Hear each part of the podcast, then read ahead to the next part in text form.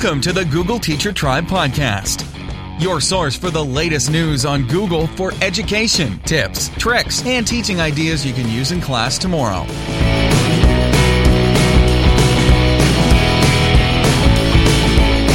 And here are your hosts, Matt Miller from DitchThatTextbook.com and Casey Bell from ShakeUpLearning.com.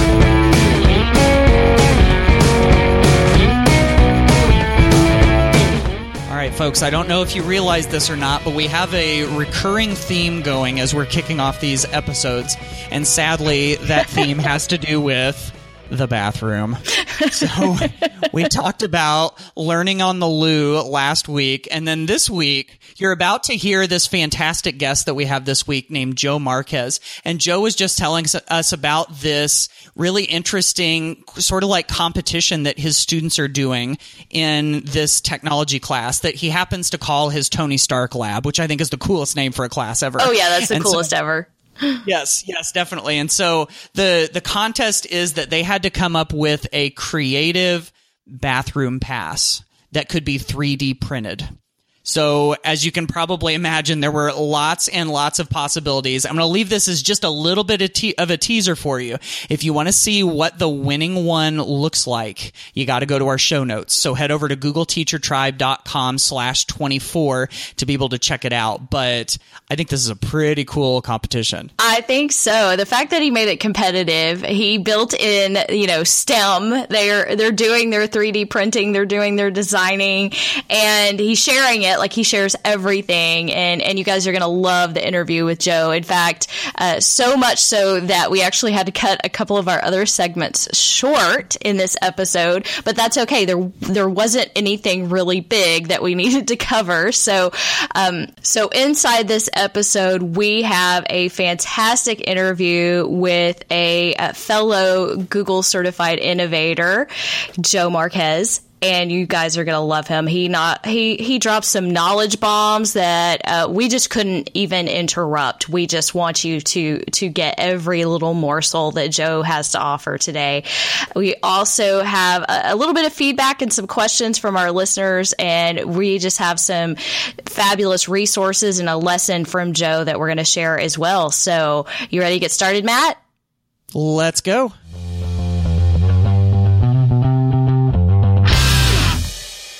All right, folks. So, in a week where we don't have a ton of Google News, Casey and I scoured the GT Tribe hashtag and all of the places that we look, and we were able to salvage two little morsels for you.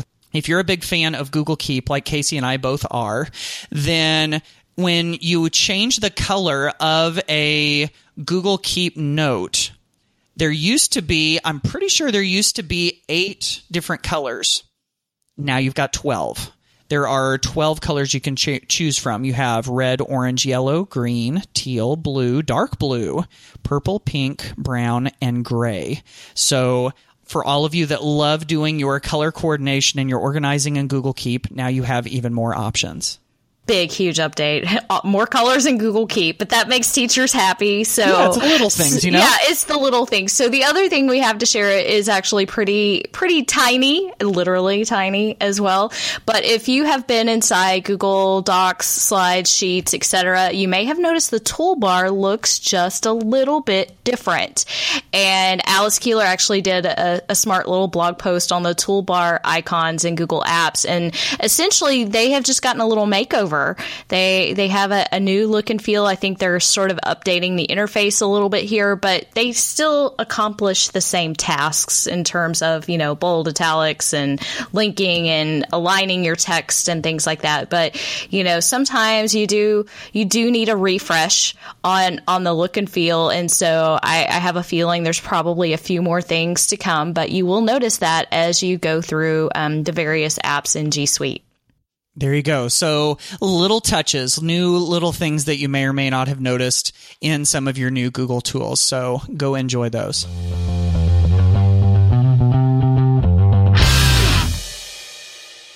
Okay, y'all, I am super excited. Today we have Joe Marquez with us, uh, someone who is near and dear to the Google Teacher Tribe, and Matt and I, especially.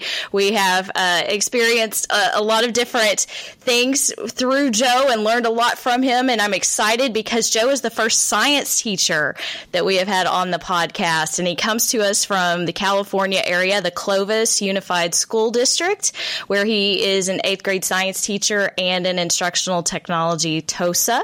So, welcome, Joe. We are excited to have you on. Thank you so much. I'm, you know, it's phenomenal to be here, and surprised to hear I'm your first science teacher. Wow. well, you know, we're, we're trying to make sure that we, we hit all of the core areas and make sure that we, we give a little bit of something for everybody here. But, you know, let me just say, Joe, now your bio is is is quite extensive and i i want to be sure that everybody knows some of what your bio says at least and your full bio will be available in the show notes of course but especially want to mention that you are also a google certified innovator Yep, absolutely. I'm uh, super proud to be a part of it, and you know, one of the the best cohorts that uh, you know the uh, academy's ever had. Absolutely. Course, I totally agree. Right? Right? Yeah. We sort of joke GTA. That, we sort of joke that we were the last one. We kind of like broke the mold before they changed it to Google Certified Innovator instead of Google Certified Teacher because because our group was so great, right? Right, right. We we totally broke the mold. Well, um, Joe is also a Google Certified Trainer and Certified Educator, level one and level two. He's uh, got this list of awards that I can't even believe here, uh, Mr. CUE Rockstar Teacher Faculty, CUE Lead Learner. You just won a couple of pretty outstanding awards, both from CVQ and from Clovis. Is that correct? Yeah, you know, and and the, all, all, of those, you know, it's it's it's you know they give you a little plaque and stuff, but the the whole the whole purpose the purpose of those and and and the reason I'm proud of them is because it was the students that kind of stepped up and said, "Look what our teacher is doing. We don't get this in any of our other classes. Look what he's allowing us to produce." Um, you know, so it, I, I take pride in those awards because it's the students who really shine out of the outcome of those. Ah, that's a good answer. Oh, that's yeah. Very, very good. Yeah. I so, love that. Yeah. That's awesome. Now, I was reading in some of the information you've provided with us um, because a lot of times, a lot of times we like to ask um, our guests how they got into Google and what kind of like was your Google Spark moment. And if I read this correctly, you said you weren't even really looking to get into Google. Is that is that about? Could you kind of clarify that? Yeah, you know, when, whenever I whenever I jump into something, um, my mind's completely open. Whatever's going to work for my kids, I'm going to take a look at. And you know, there was a lot of things out there, and this was way back in 2010. I guess you know that's not way back, but it's quite a bit of time ago. And uh, you know, I was actually one of those teachers that hated technology, and people always look at me and go, "Really, you, the Google guy on campus, you hated technology?" And and it, and yeah, I I thought to me it was going to be a distraction you know, I, I had the idea that I was supposed to be center stage. I'm the one who's talking. I'm the one that's going to inspire these kids. And it was all about me, me, me, me, me. And um, when they would say, "Hey, look at this cool app we can use in class. Look at this," and I go, "No, cell phones have no purpose in the classroom. Put them away. If I see them, I'm taking them out."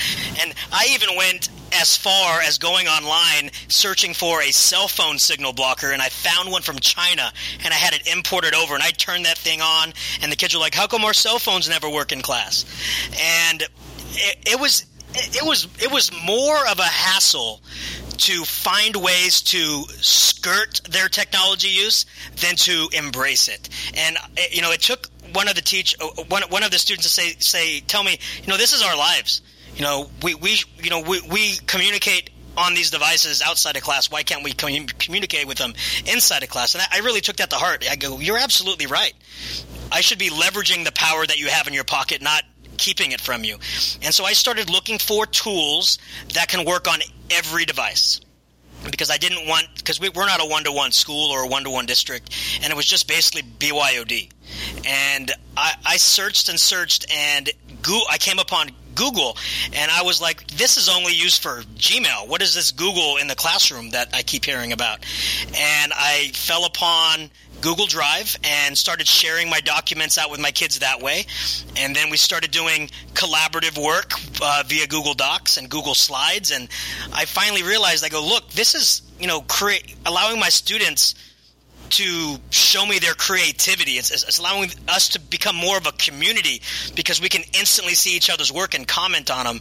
It's, it's allowing for critical thinking skills on the fly and for conflict resolution when we're allowing kids to collaborate together and one kid deletes one kid's line and allows us to talk about that. And I go, this is an amazing opportunity to truly create a work world environment in a classroom structure. And that's how Google – fell upon me. Um, I wasn't going out looking for it. It, it. it just became, you know, it rose to the top of all the other tools that were out there, and it allowed my classroom to become a global classroom, a community of innovators that that without it, I don't think I would be uh, where I am today with with you know trying new things and being willing to fail. So Google allowed me to realize that as a teacher, it's okay to fail because in the moment I can change that failure into success. Wow. Uh, I'm beginning to understand why you have won all of those awards, and, and, and speaking, uh, you're you're putting uh, this in such an eloquent way, in in terms that many teachers agree with. But uh, you know, you've really summed it up, I think, very well, and the way that it has transformed your classroom. And it wasn't just about the tool itself. You just found ways that this so, sort of flattened the walls of your classroom. And I think that um, that's fabulous. And you have some awesome things and, and projects that you are a part of right now that I think everybody would also like to hear about. I want to know what this tacos thing is. You know, so I, I I'm involved with our local uh, college, Fresno State, and we have a teacher pathway program where we're trying to get the students in our community to really understand that you know teaching is a passion, and we want students who love teaching others to start thinking about teaching as a profession. And so we created this pathway for high school students to start learning ways to create lessons and um, really become that that tutor that becomes a teacher. And over the summer, we said, you know, why don't we create a STEM pathway, a pathway for those you know students who love science, love technology, love engineering, love mathematics, and they want to get into teaching. Let's show them how to start creating lesson plans now, and to not. Um, to not have any borders and anything is possible. And the first year we did this, we just called it STEM Camp and you know, we had a pretty good turnout. We had about 20 students who, over the summer, you know, it's over the summer and it's two weeks before school starts. Um, and we have, you know, incoming seniors in high school doing this and incoming freshmen in college doing this. And so it's pretty good to have 20 to come out to that. But we only had 15 or so signed up this year. And we're like, how are we going to increase the number of students to come into this camp? And we started talking, and we started talking about we got to brand this, right? And um, uh, our local uh, AAA baseball team, they have Taco Tuesday, where they bring out all the taco trucks and they sell them, and the the uh, the baseball team changes their logo to the Fresno Tacos instead of the Fresno Grizzlies, and we're like, you know what? Let's ride on this. Let's let's let's do this. And so we came up with the Tacos program, the technology, aerospace, collaboration opportunities in STEM. We all came up with that, and we're like, that's amazing. And because who doesn't like tacos, right? exactly. And on the fly, and I got to I got to share this logo with you.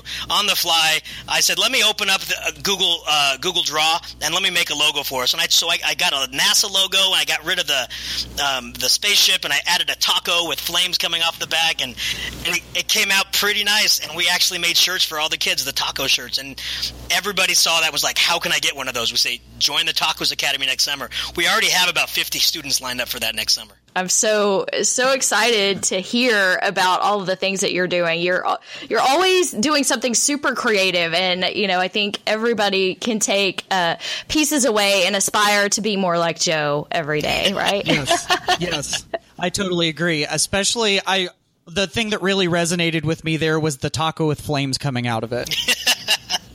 well, you know, if you're gonna have tacos, you got to have the hot sauce. You know, right, right. That is a really good point. That's it. Absolutely. Yeah, yeah. All right. So Joe, I know that most of your career has been teaching eighth graders science, or at least in the middle school setting. And I was wondering if you could just take us kind of like into that classroom and show us just maybe a couple of quick hits of what were some of the big, um, you know, sort of the, the big hits that came from your class. What were, you know, Google related or whatever? What were some of the things that really worked well in your classroom that we might be able to beg, borrow, and steal from in our own classrooms? You know, one of one of the things that I've, i started doing with my students in the science classroom is following along the interactive science notebook path, which traditionally would be a regular spiral bound notebook, and you'd write in it, and you'd take your labs and copy and paste them into, like literally cutting out, copying, and gluing and pasting into the book, and writing your reflections of it underneath. And I was watching our seventh grade teachers do this because they're big into the interactive notebooking, and I would see them before the semester, and literally literally it would look like a Dr. Seuss book because I mean a Dr. Seuss image because you'd have these stacks and stacks of books just all, teetering on falling over on the teacher's desk. And I'm like, there's got to be a better way to do this interactive science, science notebook. And I started opening up the uh, Google Sites to the students, and we started using Google Sites as our interactive notebook. And all the labs that we had were in Google Docs. So when they were done, they would just embed that into their site, and then underneath they'd put a text box and they'd write the reflection. And then we started using the HyperDoc uh, technique, where we would highlight certain things and we would link to other websites where students got more insights. And so that became a huge change in the way that we worked on um, um, you know our science and our uh, documenting of our learning. And that was a huge thing for me was how am i going to get these students to learn that documenting their progress and documenting their learning is an important tool not only for them now but for later. And matt we've talked about this before as well where after i started doing that i came up with the idea of using twitter in the classroom because we use social media to document our lives. We document, hey, we went to this great conference, or hey, we made this great lesson, and we post it on Twitter, documenting our own lives. Why why can't we allow our students to embrace social media and document their lives as students? And so we started opening up what was called hashtag Marquez Science. And whenever our students found something of interest that they wanted to share with the class, they would just go on Twitter, they'd post it, and hashtag Marquez Science. And they started asking me questions on the fly. They, if they had a question for me while I was talking, they would do the at symbol, Marquez Science. And so all of this started opening up the eyes to the kids that social media is not just an after school thing. Social media has changed the way this world works. I mean, social media has toppled government. Social media has led uprisings. Social media has done a million things for society and changed the way that we communicate as a people. Why can't we leverage that exact same idea in the classroom? And so we started I'm, I'm creating. clapping over here. Thank you, thank you. you know, All from the guy who didn't want to use cell phones in the exactly, classroom. exactly. And you know, from from this idea, uh, you know, it, it's it's pretty much spread around our campus, having a, a, allowing our kids to leverage the power of social media to promote their learning. And a huge um, a huge question of well, what what are you going to do for those kids that that misuse it? What are you going to do for the kids that that are not using it? I said, well, how about we start training our kids in digital citizenship? Right? Why don't we use this as an opportunity to allow our kids to show where they come from, but also be the the originators for some of our kids. Some of our kids have never used social media, and when I asked parents to allow their students to use social media in my classroom, a lot of them said, We're not allowing them to use social media until they're 15 or 16. And I would always ask, Why are you putting an age on it? You know, why are you saying, I, I, why, why not allow them to use it when they're ready?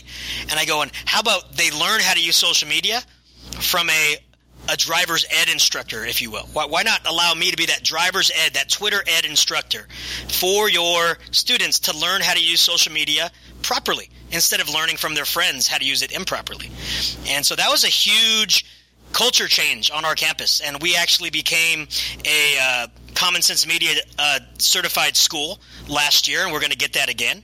And I've already talked to the principal at our our, our uh, sister high school um, about getting their uh, students um, certified as digital citizenship as well, because that's a huge huge area for me that that I've I've, I've come in come into play. Of if if, if parents are going to give me the the uh, the pleasure of helping their kids out on social media, they're also giving me the reason to to help their kids out to put them on a better path once they get up to the high school level that's so important. I think that positive modeling of social media is something that is really missing. You know, so many teachers are still afraid of it or, or, or, think there has to be this, you know, big wall between what I do in my classroom and what I do in social on social media. But um, the kids need that. And I think that's a really exciting program that, that you've got going there. Yeah, thank you. We, are we're, we're enjoying it, and you know, I always it's so funny. I always say, um, especially to the common sense people, I'm, they make fun of me because I always say, "There's no such thing as digital citizenship," and they always gasp me. What? I go, it's just citizenship. There's no difference between citizenship and digital citizenship. I say the only reason we allow there to be a difference is because teachers are afraid to touch the digital citizenship portion. And we allow that split to happen, right? Could you imagine that you have this linear progression of parents and teachers training all your kids all the way through fourth grade and fifth grade and sixth grade how to be great citizens, and then we allow them to go off on this digital tangent where we say, oh, we're not going to touch that. We don't need to. We yeah. we absolutely do. We need to we need to prevent that split and just allow citizenship to happen and not allow this idea of digital citizenship. I think sometimes parents are afraid of it because they don't understand it or because they can't keep up with it or whatever. But that doesn't mean that doesn't give us, you know, the that doesn't give us the permission to just stand back and hold our hands up and just say, well, I don't know what to do about this. We've got to get in. We've got to put our boots on. We got to wade out into that mud. And even though it's not comfortable and it's not easy, you know, that's that's something that we've got to be willing to to do. I think. No, absolutely. I, I agree one hundred percent. Now, if if you're interested in hearing some more about this, I've I've got a blog post that I wrote like a couple of years ago. Um, where from where Joe talked about using Twitter and cell phones in his science classes, and um, there's actually a whole like 45 minute interview between me and him on um, on Google Hangouts. Joe, you're wearing your Google Glass in this thing. I noticed too. yeah, you know, I, I, had to. It's so funny. You know, I, I, had to stop wearing it after last summer. I did some PD in Texas, and the humidity fried it. It killed it. Oh no! Uh, so whenever I go to conferences, they go, "Where's your Google Glass?" I'm like, "Ah, it died. It broke." Because I think I was the last holdout who was still using that, using that everywhere I went. I got to tell you, there were some pretty good knowledge bombs in this. You know, a couple of the quotes that I that I noticed were, like you say, they need to know that they're the ones that drive the class, not me. Talking about your students, and you say. Um, we no longer have to be secluded teachers anymore. Education is a collaborative game as it is, and if you can collaborate in real time, I think will that will up the game for educators themselves. And then my favorite one, you said technology should always be an enhancement to instruction. It shouldn't take over instruction. Lots and lots of wisdom there from Joe Marquez. Wow, I really said all that? Wow. yeah, I've, I've got it on video too. You can go back and watch it. you know, that, that, that second quote you said, you know, I've, I've been pushing more and more for that to be the reason that technology should be used in the classroom. Right? It, it, it needs to be, all of our lessons need to be malleable. Right? They, they need to be able to change in the flow of instruction because every student is different, so that it should change based on that. But then every period is different, so it should be changed based upon that.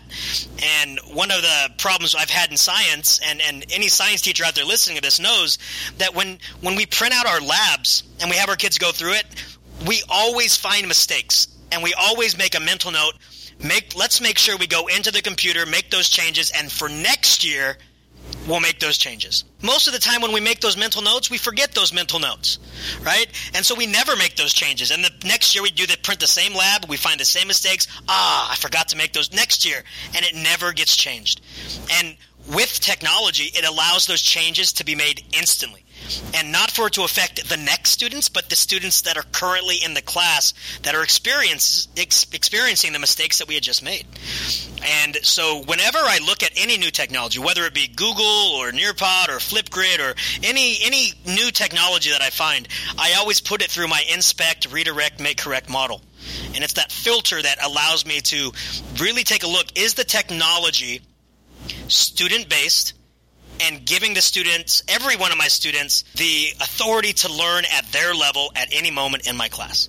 and I, I have to make sure it, it fits that model. And that's where that, that, that second quote you said comes into play. At any moment, I should be able to check my students' work and see if they're getting it. And if the majority of the class isn't getting it, I should be able to, at any moment, redirect the entire class to the correct way to do it, alleviating those misconceptions that they may have heard. And then finally, giving the kids in class during the lesson time to change those answers and fix their mistakes.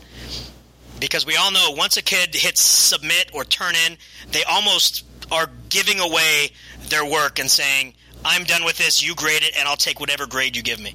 But if you fix any mistakes or any misconceptions during the lesson, they're going to take those to heart, they're going to remember those mistakes, and they're going to remember those fixes. And that's truly where growth happens for the kids. And it needs to be done on a daily basis to ensure that kids are growing daily to become better at for themselves. Amen. Whoo! hey, Matt, are you did did you hear those those bombs going off? Because I think he just dropped like ten more knowledge bombs on us. I, that that was amazing. That's what it sounded like over here. yeah. Awesome. Uh, thanks so much for sharing all of that, Joe. We do want to actually uh, be sure that we dig in a little more deeply into the to the lessons and, and the learning experiences that are happening in your classroom. And you have shared one of those with us uh, that will be available to all of the listeners of the Google Teacher Tribe podcast in our show notes at googleteachertribe.com slash 24. And this is called the one pager group presentation. Can you tell us a little bit about this? Yeah, you know, so one of the things that I, I dislike about textbooks right, Matt? is that right? Right? Yeah, yeah. right, right. Um, is once they're printed, they're done. Right, and, and most schools get textbooks for what seven to ten years, and so you're never really having any current events or any current now stories that the kids can grab onto and say, hey, this is how this relates to me. And so, what the one pager does is it allows me to, to create a collection of of um, articles that are happening now that are related to our topic of, of, of that unit and allows the kids to go through them on their own and grab the, what they deem as the main concepts, the main ideas, their takeaways, and it, it all happens in under one page for them. It's one page of work to start, and that's why we call it the one pager. And the way that I start this is I go into NewsELA and I grab six texts and create a text set.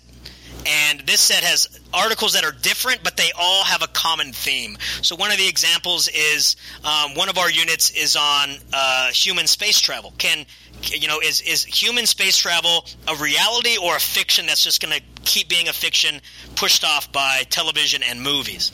And so we have articles about, you know, twins going into space and seeing the effects on them in outer space, one going into space and one staying on uh, on Earth. We have uh, talk about recycled rockets um, so that we can save money and actually make it cheaper for people to get to Earth. So we have all these different articles about how to get to space, why we should go to space, and the effects on us.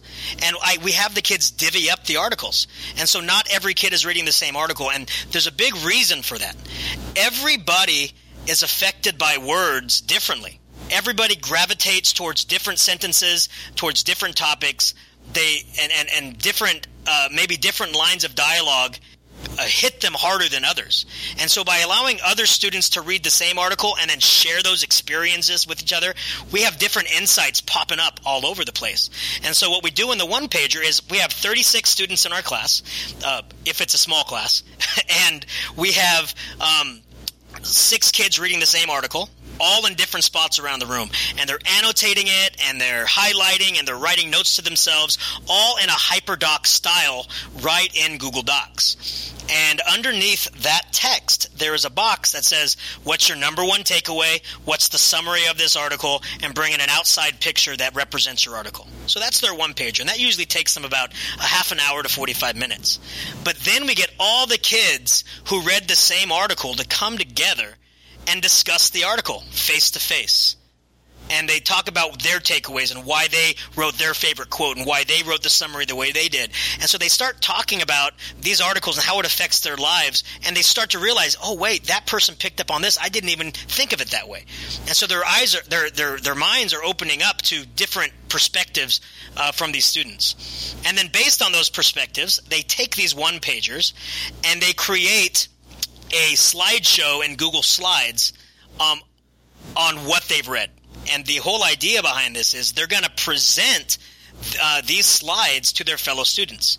So by the end, every student is going to be presented information on all six articles, but they only had to read one. And then once they're done with their Google Slides, they convert that Google slideshow into a Nearpod presentation, which turns it into an interactive slideshow. The kids then have to go in and embed five activities into their lesson, whether it's a multiple choice, a free response, a draw it, a, uh, a VR field trip to Mars or the moon, and then they, they present that presentation to every other group. And along the way, they have to screen record one of their presentations and then upload that screen recording to Flipgrid, where all the kids can watch each other's uh, presentations after the fact and then leave comments on their presentation style. So not only are we looking at NGS, uh, NGSS uh, standards being met, but we're also looking at the ISTE standards being met for the for students' uh, use of technology in the classroom.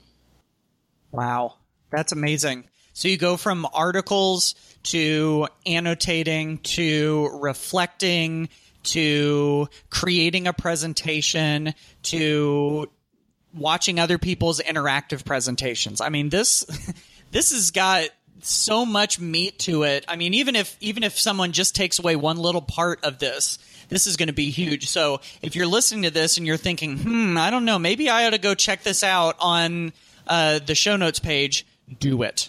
Go check it out because this is a pretty amazing lesson. Yeah, this is app smashing on steroids. Thanks, Joe. Yes, and I love I love app smashing. I love it. I love you know it's it's one of those things where I every app out there is like a paint, and as a teacher we get to be the artist. In, in, in the hands of different artists, each pigment's gonna and in, in different orders are gonna create a very different picture. But now imagine that those paints are put in the hands of kids. That's where the the amazing artistic ability happens. And every single presentation by every single group is different. And that's what's meant to happen because those differences get picked up by different groups. And guess what? The next time they do this activity and they present again, you start seeing kids from other groups picking up tactics from other groups. And you have this amal- amalgamation of awesomeness happening in your classroom before your eyes. You're seeing that communication between the kids. You're seeing that community building that they're building between each other. You're seeing that trust that and that fear goes away from the first time they present to the last time they present. And you truly know they are ready to attack the world once they leave that classroom. And that's the goal of the teacher. It's not just to teach the standards of your of your subject. It's to get these kids ready to attack the world. And everything that I create, I, I try and keep that in mind and, and say, put the power in the kids' hands. Let them be the creators of the content. Let them be the ones to attack the world. And then when they all come together and do that, you have an amalgamation of awesomeness. An amalgamation of awesomeness. Which I think, by the way, would make a fantastic hashtag. Amalgamation of awesomeness or a, a, rock band too. You know, you know that, you know, totally that would be a, rock fantastic band. rock band name. The amalgamation yeah, yeah. Of, of awesomeness. All right. Well, hey, I can't believe how long we've been talking here. I think we're almost like twice as long as we were hoping to go, but there was so much good stuff. There was just no good place to stop. So, um, I know our listeners who have just gotten done listening to this will have lots of great stuff. If they want to get a hold of you, um, I know uh, you're on Twitter all the time at Joe Marquez 70. There's also sonsoftechnology.com. Gosh, that's a whole other area that we could have dug into that we didn't get into. So, uh, Joe, this has been an amazing, amazing interview. Knowledge bombs all over the place. Thank you so much for giving us some time. Thank you so much for having me, and you know I'm I'm available anytime. Thanks, Joe. Your passion is just so uh, it's just so awesome. The, it just shines through everything that you do, and everybody can tell how much you care about those kids. And so, thank you for everything that you do, and thank you for being our guest. Thank you so much. It's been my pleasure.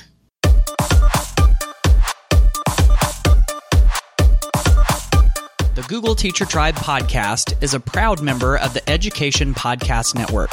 The Education Podcast Network podcasts for educators, podcasts by educators.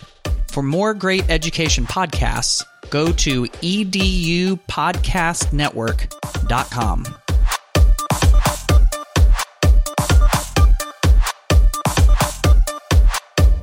Well, Tribe, we've got one quick share from our listeners today, and this comes from Cara Wilmot, and she is an educator in Florida.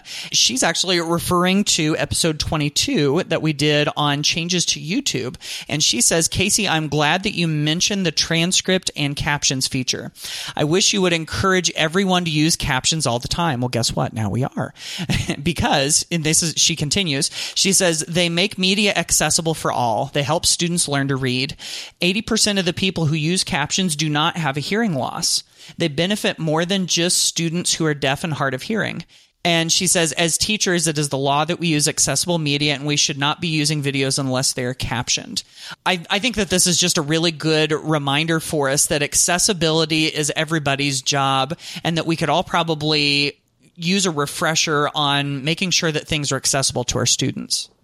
Absolutely. Accessibility is, is a big deal. And oftentimes it, it can kind of get, you know, pushed under the rug that we don't always think about it unless we need an immediate modification for s- certain students. But I totally agree. I think I even shared my little confession in episode 22 of how I will watch some television shows even with the captions on because it helps me better understand like when they have heavy accents or uh, when they're speaking a made up language like Valyrian or some other way that I'm nerding out. But I have found that I have started doing that in my presentations as well that I will leave the captions on when I show a video because no matter you know what the sound is like, no matter where people are sitting, if they can have if they can see that, it does give them one extra way to absorb that information. And so I think that um, that's true. You know that accessibility thing can help all learners, not just um, struggling learners. But I think that's a, a really important thing to remember. And technology has only given us more ways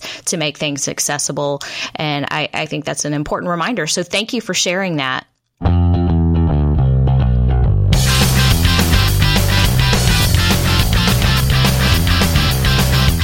Well, folks, I hope that you enjoyed that interview with Joe Marquez as much as Casey and I did. I mean, I just I just left wanted just feeling totally inspired and you know ready to go out and, and shake the the world up. I think with the the inspiration and the ideas that he dropped on us. Yes, he was just on top of things and had so many uh, amazing ideas that uh, I want everyone to follow Joe and be sure that you check the show notes for all of his fabulous ideas and resources. GoogleTeacherTribe.com slash 24. I think that wraps it up for this episode, and we will catch you all on the next episode of the Google Teacher Tribe podcast. Bye, y'all.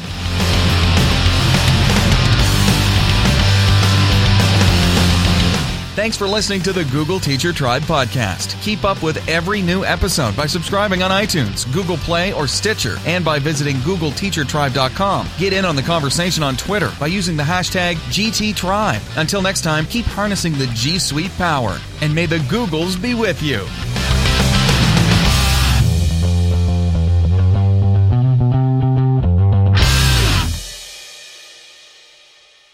Let's I was, I was about to force like a let's go learn on the loo or oh, let's no. head to the bathroom. And I knew as soon as I tried something like that it was going to sound really awkward. So I'm like let's go. Yeah